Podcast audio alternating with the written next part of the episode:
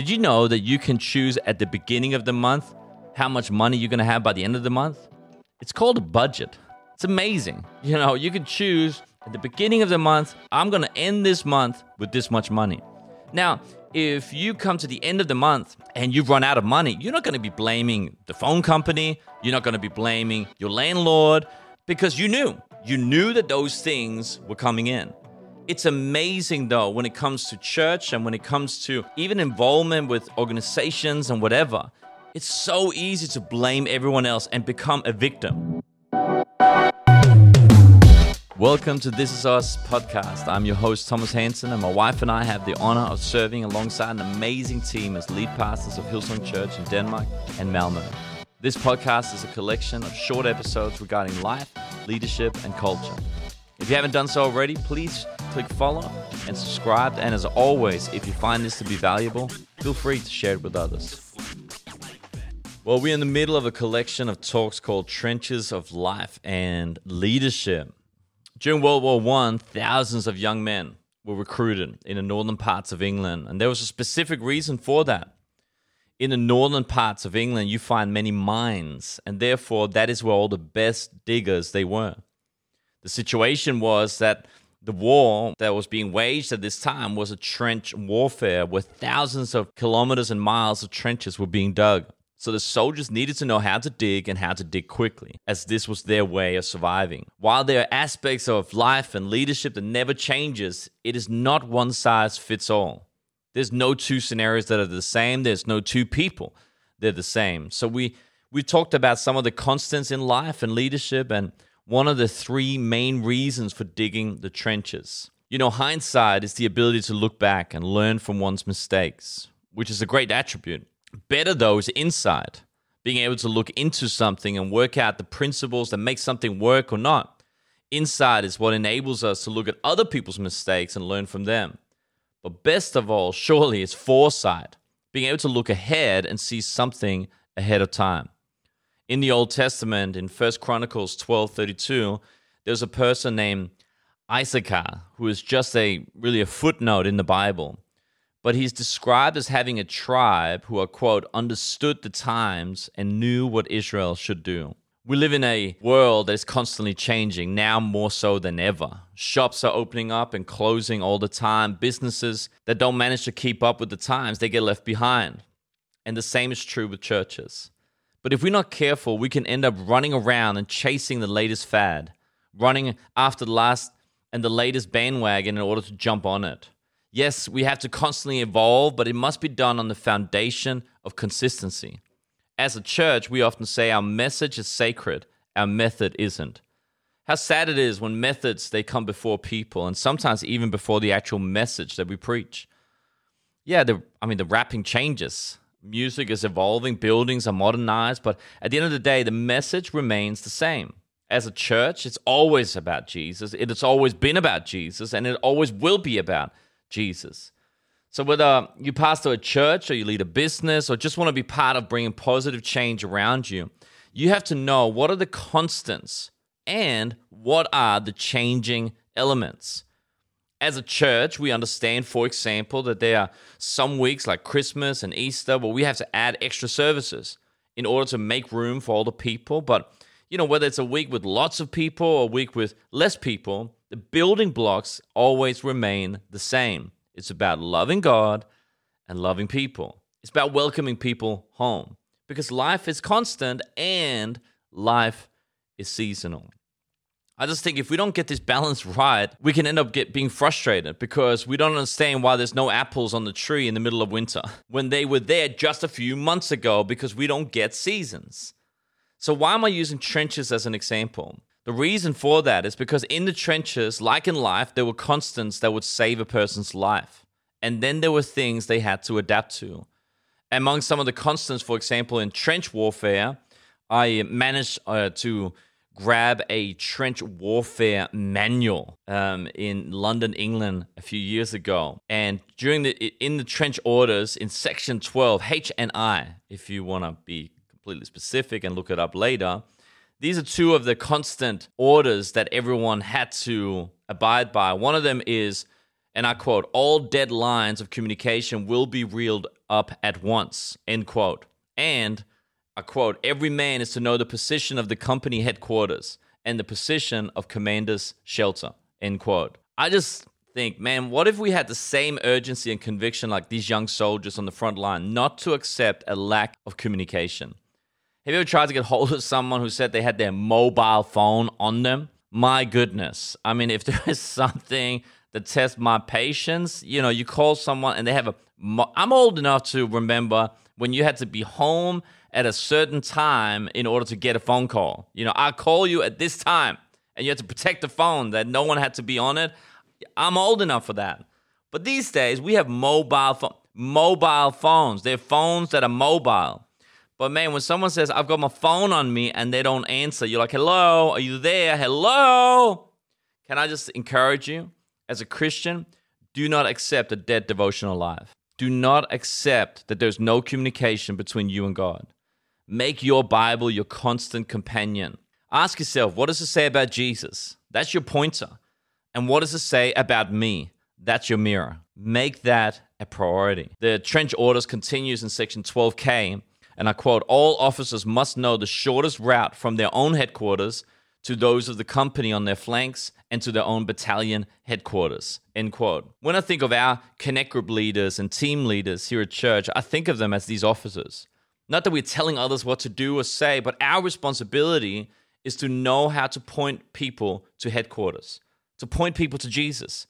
It's all part of loving God and loving people. I just think sometimes we just complicated things. Like we just complicate things too much. It's about loving God and loving people. Ministry, it's never a career, it's a calling. It isn't a pathway to something else. It's a conviction to love God and love people. But when that's been said, there are also seasons we must take account for. In trench warfare, there were three main reasons for the trenches. Last week, we talked about to bite and hold, basically to dig in and hold your ground and wait. Today, we're going to talk about rest and recovery. Rest and recovery. This was the second reason why they would dig the trenches, so that those who were wounded, those who were worn out, they could rest and recover.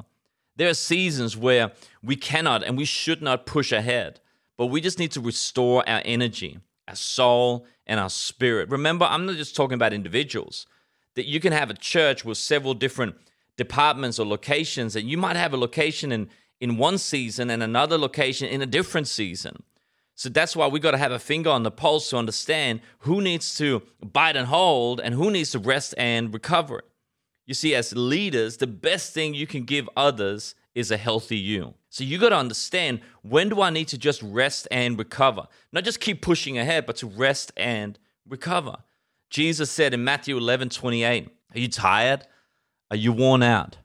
Are you burned out on religion? Come to me, get away with me, and you'll recover your life. I'll show you how to take a real rest. Walk with me, work with me, and watch how I do it. Learn the unforced rhythms of grace. I'm not going to lay anything heavy or ill fitting on you. Keep company with me, and you will learn to live freely and lightly. You see, there's seasons where we won't push, but we need to restore our energy, restore our soul and spirit because the best thing you can give others is a healthy you. That's about loving life. It's okay if you're in that season right now. And it's okay if someone that you lead are in that season. Truth is, we all end up in this season eventually. But that's the beauty about a season. It's not constant, it's a season. So there is a beginning and there is an end. And if we do the season right, we will recover, we will be rested, and we can move into the next season. So, could I just ask you a few questions just for you to consider? In terms of you resting, in terms of you recharging and you recovering, how's your soul? What, what makes you happy? How do you recharge? Do you know how to recharge? We all must be recharged emotionally, spiritually, physically, and mentally. How do you recharge? You might not be, you know, know yourself well enough to even know how you recharge. I remember a few years ago, I just didn't know how to recharge. I didn't know even what I liked. And I remember speaking to one of my friends and I said, Hey, do you want to just go on this discovery tour where we just try different hobbies and different things? And we just try and figure out what actually recharges me. Let me let me just say this to you, and that is don't apply spiritual principles to natural problems. Don't apply spiritual principles to natural problems. It's amazing in a church context where we can suddenly go, oh my gosh, you know, I feel like there's dark energy fighting my health. It's like, no, you're just like eating sugar all the time and you don't work out and you don't go to the gym. It's like, it's it, there's not a spiritual problem here. It's a physical problem. It's like, oh, the enemy is attacking my finances. No, you just don't have a budget or a job, you know? So don't apply spiritual principles to natural problems. But you've got to learn how do you recharge? For example, after Sunday, Sunday for me is my work day. That's where all the adrenaline is still in my body. Now, if adrenaline doesn't get burned off, adrenaline actually causes our body to go into an anxiety kind of state of mind where I'm suddenly in my feelings rather than in my logic. So for me, a a a, a consistent pattern that I have is Monday morning. The first thing I do after dropping the kids at school is that I'm in the gym. I'm burning off the adrenaline. That is part of me recharging.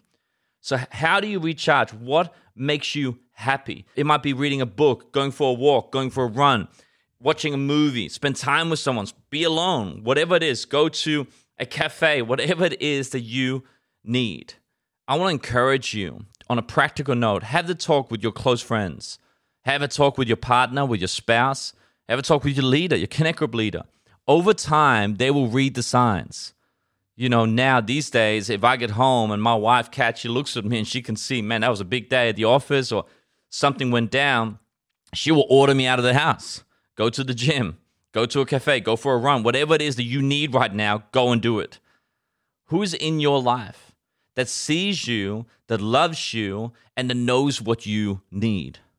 One of the trench orders in section one and two, it says, and I quote, by night, the officer on duty will frequently patrol the trench line to see that the soldiers are alert, continues in section 2.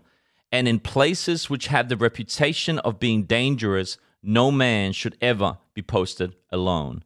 End quote. You see, none of us should be doing this alone. We have a saying in our church no one fights alone. And I want to encourage you to find someone that you can do this journey with. So, what's the key to rest and recovery season? The key to the rest and recovery season is do not let your guards down. It's easy when you're wounded, it's easy when you're tired to let your guards drop, to let your guards down. But we've got to be aware of things can take you out. There was a king in the Old Testament called King David. And at a time when he was supposed to be out and doing his business and getting on with his purpose, at a time when kings would go out and expand and defend their territory, he was home. He got sloppy. He let his guards down and he ended up making fatal mistakes that cost him so much of his own life and of his kingdom. So, as you get to know your own soul, you can know when you need rest and recovery. We have a saying in our church that says, Choose when you're strong who you're going to be when you're weak. Did you know that you can choose at the beginning of the month how much money you're going to have by the end of the month? It's called a budget. It's amazing. You know, you can choose at the beginning of the month, I'm going to end this month with this much money. Now, if you come to the end of the month and you've run out of money, you're not going to be blaming the phone company. You're not going to be blaming your landlord because you knew. You knew that those things were coming in. It's amazing, though, when it comes to church and when it comes to even involvement with organizations and whatever, it's so easy to blame everyone else and become a victim.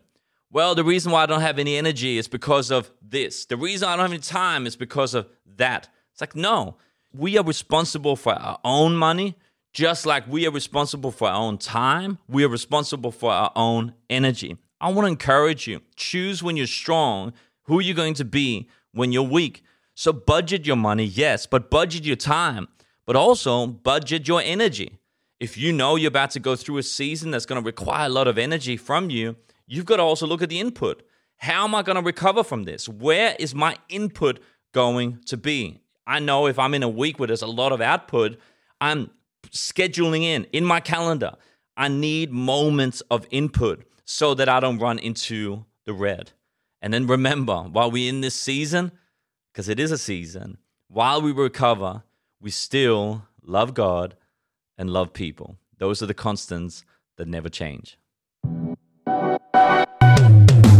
Thank you for listening to This Is Us podcast. Whether you listen to them as an individual or as a team, we hope that they add value to you. Make sure to click follow or subscribe so you don't miss any episodes. Thank you for joining us. We are who we are. This is us.